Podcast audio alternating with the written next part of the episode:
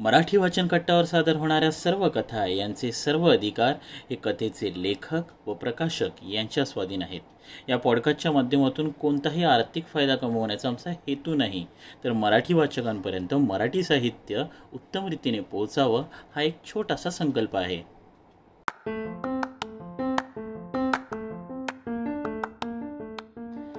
राम राम मंडळी तुमचं पुन्हा एकदा स्वागत आहे आपल्या मराठमोळ्या पॉडकास्टवर ज्याचं नाव आहे मराठी वाचन कट्टा. आणि मी सुरुवातीलाच तुमची माफी मागतो आहे कारण मला ठाऊक आहे की हा नवीन एपिसोड यायला थोडा उशीर झाला. त्याला कारणही तसंच आहे सध्या लॉकडाऊन सुरू आहे. सो बऱ्याच वेबसिरीज बघायच्या बाकी होत्या त्या या काळात मी बघून घेत होतो. परंतु तुम्हाला ठाऊक आहे का अशी पुस्तकं आपली आणि या वेबसिरीज या दोघांमध्ये माझ्यासाठी एक गोष्ट जी आहे ना ती कॉमन आहे समान आहे. आणि ती म्हणजे मला रहस्यमय कथा आणि रहस्यमय वेबसिरीज खूप आवडतात. तुम्हाला पण आवडत असतील ना? मला ठाऊक होतं. म्हणूनच मी काय केलं आहे आज आपल्या या एपिसोडसाठी एक रहस्यमय कथा निवडली. रत्नाकर मतकरी यांच्या गहिरे पाणी या कथासंग्रहातली ही कथा आहे. त्या कथेचं नाव आहे वारस. या कथेमध्ये दोन मित्र आहेत एक वाडा आहे आणि खूप सारी रहस्य आहेत. मला ठाऊक आहे तुम्ही सुद्धा ही कथा ऐकण्यासाठी उत्सुक असाल आणि मी सुद्धा ही कथा तुमच्यासमोर सादर करण्यासाठी तितकाच एक्सायटेड आहे. तेव्हा अजिबात वेळ घालवूया नको आणि लगेच सुरुवात करूया मराठी वाचन कट्टाच्या नवीन एपिसोडला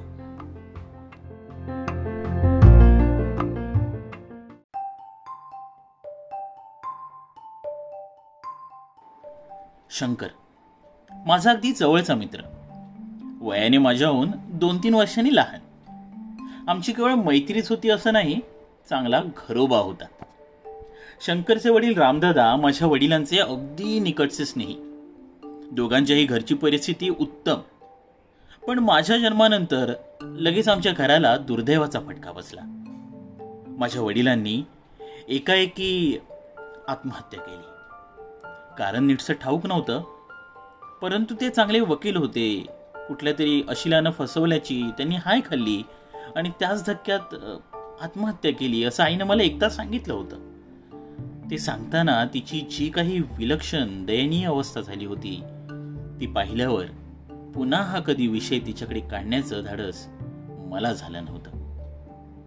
घरातले मिळवते माणूसच असं एकाएकी गेल्यानंतर आईवर आकाश कोसळलं. त्यातून लहान मूलपत्रात घरात शिल्लक नावापुरतीच दोन वेळच्या अन्नाची पंचायत पडावी अशी परिस्थिती. पण या परिस्थितीत शंकरचे वडील आमच्या मदतीला धावले. गेलेल्या मित्राच्या स्नेहाला जागून त्यांनी आमच्या कुटुंबासाठी सारं सारं काही केलं. आई चार पैसे मिळवीत असे. पण खरं घर चालायचं ते शंकरच्या घरून जी मदत यायची ना तिच्यावरच. माझं शिक्षण पुरे होईपर्यंत शंकरच्या वडिलांनी आम्हाला मदत केली. मी स्वतःच्या पायावर उभा राहिलो तेव्हाच त्यांनी मदतीचा हात सोडला. आजच्या काळात मित्राच्या कुटुंबियांसाठी एवढं करण्याइतकी माणुसकी कोण दाखवील बरं? शंकर नोकरीला लागला. ते पाहायला मात्र रामदादा ह्यात नव्हते. आठ पंधरा दिवसांच्या आजाराचं निमित्त होऊन ते गेले. पण त्यांनी आपल्या घरासाठी आणि मुलांसाठी चांगली तरतूद करून ठेवली होती. शंकरला दुसरं भावंड नव्हतं पण घरात इकडच्या तिकडच्या नातेवाईकांना आणि आश्रितांना तोटा नव्हता. एका परीनं आम्हीही त्यांचे आश्रितच होतो. त्यांच्या घरात राहत नव्हतो इतकंच काय ते. पण शंकरनं कधी मला आश्रितासारखं वागवलं नाही. त्याची माझी लहानपणी जमलेली मैत्री होती ना ती दिवसेंदिवस अधिकच घट्ट होत गेली होती. आणि त्या रात्री शंकर अचानक घरी आला आणि म्हणाला श्याम उद्या सकाळी रानवलीला जायचं. रानवलीला? मध्येच काय काढलंच रे? मी विचारलं. रानवली शंकरचं मूळ गाव असल्याचं मी त्याच्या तोंडून ऐकलं होतं. परंतु लहानपणी वडिलांबरोबर एखाद्या वेळी तो तिकडे गेला असेल नसेल गेला असल्यास त्याला ते अजिबात आठवत नव्हतं. रानवली तसं लहानसं खेडं होतं आणि हम रस्त्यापासून बरं जात होतं. पण आश्चर्याची गोष्ट म्हणजे या रानवट खेड्यात शंकरच्या पूर्वजांनी एक मोठा वाडा बांधून ठेवला होता. शंकरचे एक वृद्ध काका तिथे राहत असत. एखाद दुसरा कामसून उकर ठेवून ते कसं बसत चालवीत पिढीजात उत्पन्नावर त्यांचं भागत असे. अरे आमचे ते काका वारले नाहीत का? शंकर अगदी सहजपणे म्हणाला. नात्यातला माणूस का होईना पण त्याला कधी पाहिलेलंच नसेल तर त्याच्या मृत्यूचं काय दुःख होणार? सांगितलं होतंस तुम्हाला. पण त्याला पंधरा दिवस होऊन गेले. आता जाऊन तू तिथे काय करणार आहेस? अरे आताच तर खरं काम आहे. मला एक लखुटा दाखवी शंकर म्हणाला. वकिलांचं पत्र आलंय. तुला मी आश्चर्याने विचारलं. मग? अरे या काकांचे वारसदार एकटे माझे वडील. आता ते नाहीत म्हणजे त्यांच्या पाठीमाग मीच वारस त्या वाड्याला. कमाल आहे. शंकर एकाएकी रानवलीच्या एका वाड्याचा मालक बनला. या प्रकाराची मला खूप मौज वाटली. बघले का मुंबई जागेची इतकी टंचाई आहे. दोन खुल्या मालकीच्या होता होता पुरे वाट होऊन जाते. आणि तुला एक अख्खा वाडाचा वाडा मिळालाय. आणि तो पण ओनरशिप बेसिसवर हो पण तो रानवलीला मुंबईत नव्हे. त्यातली एक कोली जरी मुंबईत मिळती ना तर खूप झालं असतं. यावर आम्ही दोघंही हसलो. पण तिकडे जाण्याचं काय म्हणत होतास? हसण्याचा भर उसरल्यावर मी विचारलं. अरे बाबा वकिलांना दर्शन देऊन यायचंय. काकांचं विल आहे त्यांच्याकडे. त्यांना मीच वाड्याचा वारसदार याची एकदा समक्ष पाहून खात्री करून घ्यायची शिवाय तिथं काम करणारा जो माणूस आहे त्याचीही काहीतरी व्यवस्था करायलाच हवी ना रे. आमचे वकील साहेब उद्या राणवलीत असणार आहेत. तेव्हा उद्याच मी तिथं यावं असा त्यांचा आग्रह आहे. नाही तर सारं लांबणीवर पडेल. येशील ना तू बरोबर? माझ्या एकट्याच्यानं असलं काम निभायचं नाही. तुझ्यावर माझा सगळा भरोसा आहे. हे खरंच होतं. आजवर प्रत्येक महत्त्वाच्या कामात मी शंकरला हातभार लावित आलो होतो. तेव्हा यावेळेस नाही म्हणणं मला शक्यच नव्हतं. आणि तशी गरजही नव्हती. रानवलीला जाऊन येण्यात असं काय माझं नुकसान होतं? शिवाय शंकरला अचानक आकाशातून पडल्यासारखा मिळालेला हा वाडा आहे तरी कसा? हे पाहण्याची मला उत्सुकता होतीच. उगाच टंगळमंगळ करू नकोस. मग येणार ना? उद्या सकाळची गाडी आहे शंकर म्हणाला. मी जायला तयार होतोच. एक दोन दिवस तेवढंच पिकनिक किती भयंकर गोष्टींचे मुकडे किती साधे सुधे असतात. कुठे जायचं आहे एवढं आपल्याला ठाऊक असतं. पण आपण कुठे पोचणार? हे फक्त नियतीलाच ठाऊक असतं. तिनं आपल्यासमोर काय वाढून ठेवलेलं आहे? हे आपण कसं जाणू शकणार? आईला विचारून सांगतो. मी शंकरला म्हटलं का कोण जाणे? माझ्याच्याने एकदम होय म्हणवे ना पण माझं वाक्य पुरं होण्याच्या आत शंकर स्वयंपाकघरात धावला आणि आईला म्हणाला आई मी श्यामला घेऊन जातोय उद्या राणवलीला त्यानं तिला कामाची सविस्तर कल्पना दिली. आई हसतमुखाने म्हणाली अरे मग जाकी घेऊन. मला काय विचारतोस? तुमच्या लेकाला तुमची परवानगी हवी. शंकर माझी थट्टा करीत म्हणाला माझं आईवरचं प्रेम हा सर्वांच्या थट्टीचा विषय होता. आईला विचारल्याशिवाय मी कुठलीच गोष्ट करीत नसे कुठेही जात नसे. आईच्या मनाविरुद्ध काहीही करायचं नाही असं मी अगदी पक्क ठरवलं होतं. आणि ते स्वाभाविकच नव्हतं का? आईनं ज्या खस्ता खाऊन मला वाढवलं त्यांना तोड नव्हती. माझ्या जन्मानंतर लगेच बाबा गेले. इतक्या तरुण वयात आई वेडवाकडं वागू शकली असती. पण सारं सुख बाजूला ठेवून तिनं माझा सांभाळ केला. अशी आई मिळायला भाग्य लागतं. तिच्या उतारवयात तिला कष्ट पडू नयेत याची काळजी मी नाही तर कुणी घ्यायची? पण आई दोन दिवस तू एकटीच कशी राहशील ग? आहे तिने शेजारी पाजारी. दोन दिवसात काय होणार आहे? आणि रोज संबंध दिवस तू ऑफिसात जातोस तेव्हा रे? आईनं जसं मनापासून सांगितल्यानंतर मग प्रश्नच उरला नाही.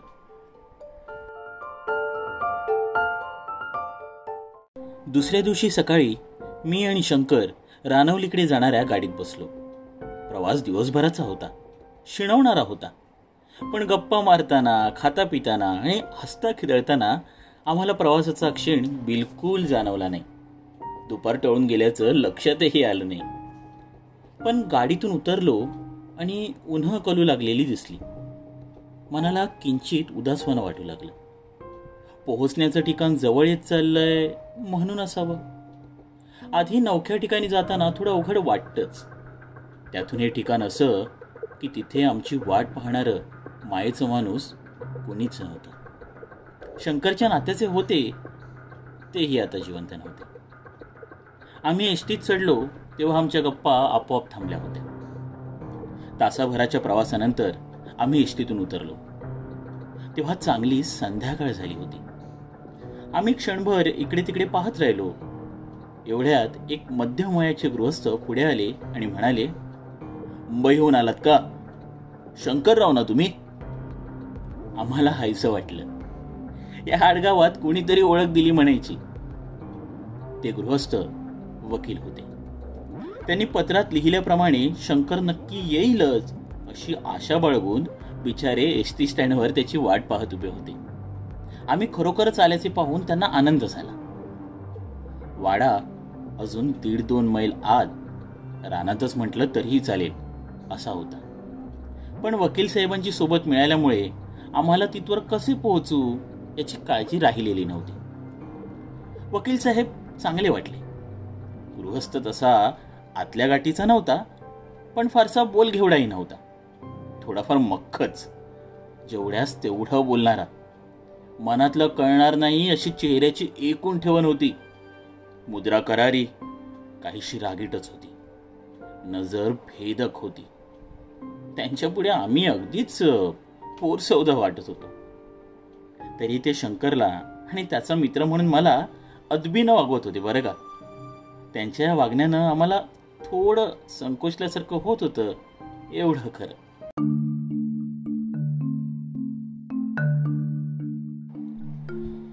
वाट रानातली होती. काही काही ठिकाणी तर छोटीशी पायवाट दगडांमधून जात होती एवढंच. बाकी आजूबाजूला किर्र शांतता होती. पाहता पाहता गपकन काळोख पडला आणि काहीच दिसेन असं झालं.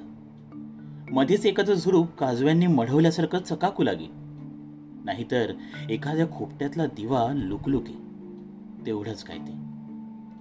वकील साहेबांनी बॅटरी आणली होती. तिचा उजेड पुढच्या पाऊलवाटेवर तेवढा पडत होता. पाऊलवाटेनं एकामागे एक चालताना एकमेकांशी बोलणं जमत नव्हतं आणि बोलण्यासारखं काही सुचतही नव्हतं. पायाखालून एखादा दगडगोठा सुटून खरंग होता. त्याचा आवाज किंवा खाली वस्तीतल्या एखाद्या कुत्र्याचं भुंकणं सोडलं तर सार शांतच होतं. त्यामुळे आमच्याच चपलांच्या चर चर आवाजाची आम्हाला मोठी सोबत वाटत होती. हळूहळू काही लहान लहान घरं लागली. आणि कुठे कुठे दिव्याचा उजेड दिसू लागला. आम्ही वस्तीत आलो होतो. पण वकील साहेब ते कुठेही थांबले नाहीत. आपली बॅटरी घेऊन ते पुढेच चालले होते. होता होता वस्तीही मागे पडली. पुन्हा झाडी सुरू झाली. आता रातकिडेही मोठमोठ्याने किरकिरू लागले होते. एकाएकी वकील साहेब थांबले. समोर बॅटरीचा उजेड टाकीत ते म्हणाले आला वाडा. बॅटरीच्या प्रकाशात वाड्याचं धूळ चांगलंच प्रचंड वाटत होता. अर्थात तेवढ्या अपुऱ्या उजेडात आकारमनाची काहीच कल्पना येण्यासारखी नव्हती. दारातून वकील साहेबांनी आरोळी ठोकली. शिवरामा! रे शिवरामा! तशी कंदिलाचा उजेड आतून बाहेर सरकताना दिसला. आणि त्या मागोमाग कंदील घेतलेली शिवरामाची धनुष्यासारखी वाकलेली आकृती बाहेर आली. आम्ही आत गेलो. शिवरामानं हातपाय धुवायला पाणी दिलं आणि तो जेवणाच्या व्यवस्थेला लागला. मग आम्ही माडीवर गेलो. शिवरामा कंदील आणि पाण्याचं तांब्या भांड्या घेऊन पाठोपाठ हजर झाला. शिवरामा म्हणजे एखाद्या ठिकाणी मनापासून काम करता करता उमर घालवणाऱ्या विश्वासू चाकराचा दुर्मिळ नमुना होता. मनातल्या मनात मला शंकरचा किंचित हेवा वाटला. अशा विलक्षण सेवावृत्तीच्या माणसाचा तो आता अचानक धनी झाला होता. आम्ही तिघही पाणी प्यालो. आणि काय बोलावं ते सुचेनाचं होऊन एकमेकांकडे पाहत बसलो. मी वाड्याविषयी हवामानाविषयी किंवा असंच काहीतरी फालतू बोलणार होतो इतक्यात माझी नजर वकील साहेबांकडे गेली आणि मी गप्प झालो. त्यांना काहीतरी बोलायचं होतं. पण ते कसं बोलावं या विचारात ते पडले होते. काही क्षण असेच गेले. वकील साहेबांची अस्वस्थता शंकरच्याही लक्षात आली. त्यांच्या बोलण्याची वाट पाहत तो नुसताच चुळबुळ करीत बसून राहिला. मग ते एकदा खाकरले आणि पुन्हा गप्प बसले. वातावरणातील ताण कमी व्हावा म्हणून मी खिशातून सिगरेटचं पाकिट काढलं आणि त्यांच्यासमोर धरलं. त्यांनी मानेनच नकार दिला. पण आता ते बोलू लागले. हे बघा शंकरराव तुम्ही गैरसमज करून घेणार नसलात तर तुम्हाला काही सांगायचंय. सांगा. शंकर सिगरेट पेटवीत म्हणाला. या वाड्याचा शेवटचा मालक तुमचे काका. म्हणजे वारसा हक्कानं तुम्ही इथले मालक. माझ्या मृत अशिलाची इच्छा वाडा त्याच्या वारसाला मिळावा ही आणि ती पुरी करणं हे माझं कर्तव्य. वकील साहेब अगदी अस्सल वकिलासारखं बोलत होते. तुमच्यावर माझा विश्वास आहे. तुम्ही म्हणता त्या अर्थी तुम्ही शंकरराव याविषयी मला शंका नाही. शिवाय माझं पत्रही तुम्ही सोबत आणलेलं आहे. तेव्हा संशयाला तर जागाच नको. शंकरकडे भेदक नजरेने पाहत वकील साहेब म्हणाले पण तरीही तुम्हीच या वाड्याचे खरे मालक आहात याचा आणखी आणखी एक पुरावा मला उद्या सकाळपर्यंत आपोआप मिळेल. पुरावा? कसला? लहानच चाललेला कंदील मोठा करीत मी लगेच विचारलं. हा वाडा एरवी फार चांगला आहे. इथं आजूबाजूला पाहत आवाज लहान करीत वकील साहेब म्हणाले इथं तसलं फारसं काही नाही. फारसं काही नाही म्हणजे थोडंफार आहे मी विचारलं. हो म्हणजे वाडा जवळजवळ तीनशे वर्षांपूर्वीचा. तेव्हा त्यात अगदीच काही नसेल असं कसं होईल? पण अगदीच क्वचित औसे पनवेल असते दिसतं. आणि ते देखील दुसऱ्या कोणाला नाही. फक्त वाड्याच्या मालकालाच. ठीक आहे आम्ही काही इथे राहणार नाही. तेव्हा औसे पुनवेलाही शंकर वरवर बेपरवाई दाखवीत म्हणाला. वाड्याच्या मालकाला पहिल्या रात्री तर ते हटकून दिसतच. जणू ह्या वाड्यात जे काही आहे ते वाड्याच्या खऱ्या मालकाशी आपली तत्काळ ओळख करून घेतं. शंकर एकदम ताडकन उठून उभा राहिला. शंकर मी त्याला खाली बसवलं. मला नाही राहायचं वाड्यात. शंकर पुन्हा उठून उभा राहत म्हणाला. एक रात्र सुद्धा नाही. मी आत्ता चाललो. गावात एखादी खानावळ असेलच ना? नाही शंकरराव. तुम्हाला एक रात्र इथं काढलीच पाहिजे. वकील साहेबांच्या आवाजात जरब होती. इथून पळून गेलात तर या वास्तूचा अपमान होईल. ही वास्तू आज आपल्या मालकाचं स्वागत करणार आहे. आपलं रहस्य तिच्या समोर उघड करणार आहे. आणि तुम्ही करंटेपणानं तिला छिडकरून पळून जाणार. शंकर खाली बसला. त्यानं पुन्हा सिगरेट पेटवली. नाही शंकरराव. आतापासून तुम्ही या प्रचंड ऐतिहासिक वास्तूचे मालक झाला आहात. या मालकीला शोभेल असं थेटपण तुम्ही दाखवायला हवं. घाबरू नका. तुम्हाला काहीही होणार नाही. ही वास्तू आपल्या मालकाचा तिरस्कार करीत नाही. त्याच्यावर प्रेम करते. ती त्याला अपाय करणार नाही. मात्र तुम्ही जे काय दिसेल ते तोंडातून चकार शब्द न काढता बघायचं. बघत राहायचं. सहन करायचं. बस. आजची रात्र. आज जे घडेल ते उद्या सकाळी मला सांगा. माझी त्यावरून खात्री होईल की तुम्ही इथले तुम्हीच इथले अस्सल वारसदार आहात. रामदादांचे चिरंजीव आहात. त्यांनी वडिलांचे नाव घेताच शंकर थोडा टाळ्यावर आला. शिवाय वकील साहेबांच्या स्वरातल्या अर्जवाचाही परिणाम झाल्याशिवाय राहिला नाही. ठीक आहे. राहीन मी आजची रात्र. मी काही एवढा भित्रा नाही. शंकरनं त्यांना नाकुशीने सांगितलं. शिवाय माझा मित्र आहेच माझ्याबरोबर हो ते आहेतच वकील साहेब म्हणाले. पण प्रत्यक्षात त्यांचा काहीही फारसा उपयोग होणार नाही. कारण आज जे घडेल ते या वाड्याच्या मालकाशिवाय अस्सल वारसदाराशिवाय दुसऱ्या कुणालाच दिसू शकणार नाही. काहीही करा. पण आजची रात्र तेवढी निभावून न्या. उद्या कुठंही जायला तुम्ही स्वातंत्र्य आहात. माझा स्वभाव मूळचाच थोडा अश्रद्धा आहे. या जगात एका आईशिवाय दुसऱ्या कोणालाच मी फारसं मानित नाही. अगदी परमेश्वराला सुद्धा. मग भूतांचे तर नावच नको. तेव्हा वकील साहेबांची टर उडवण्यासाठी मी विचारलं काय हो? तुम्ही सांगितलं हे खरं आहे का? तर माझ्या स्वरातल्या थट्टेकडे दुर्लक्ष करून वकील साहेब म्हणाले प्रत्येक पिढीचा हा अनुभव आहे. इतिहास आहे. शंकररावांना विचारा सकाळी काय छाती आहे त्यांची हे खोट म्हणण्याची. वकील साहेब असेच बोलत राहिले तर शंकरचा धीर अधिकच खचेल अशी मला काळजी वाटली. पण एवढ्यात शिवरामावर येऊन जेवण तयार असल्याचं सांगून गेला आणि वकीलसाहेब जायला निघाले. ते वाड्यावर न थांबता गावात उतरले होते तिथे जाणार होते. आम्हाला बेस्ट ऑफ लक म्हणून त्यांनी आमचा निरोप घेतला आणि ते काळोखात दिसेनासे झाले. जेवण करून आम्ही वर आलो तर काय? आमची अंतरुणे घालून तयार मात्र ती दोन वेगवेगळ्या खाणात. आम्ही हताशपणे एकमेकांकडे पाहिलं.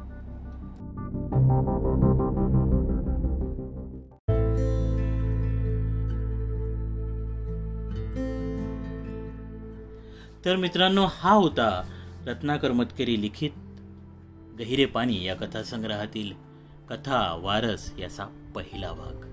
कथा थोडी मोठी आहे त्यामुळे आपण ही दोन भागांमध्ये ऐकणार आहोत. तुमच्याप्रमाणे आता मला देखील उत्सुकता लागली आहे की नेमकं काय आहे त्या वाड्यात? वकील साहेब जे म्हणत आहेत की या वाड्यामध्ये काहीतरी दिसणार आहेत ती गोष्ट नेमकी काय त्यामुळे शंकरच्या जीवाला धोका तर नसेल? कुठेतरी या गोष्टीचा संबंध या दोन मित्रांच्या मैत्रीवर तर होणार नाही. की वकील साहेबांचा या पाठीमागे काहीतरी डाव आहे. अनेक रहस्य आहेत. अनेक वळण आहेत.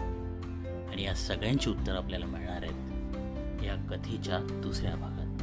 तेव्हा आजच्या पुरता तुमचा निरोप घेतो आणि लवकरच या कथेचा दुसरा भाग घेऊन यावेळेला नक्की लवकर लवकर येतो. तोपर्यंत मला त्या निरोप. धन्यवाद.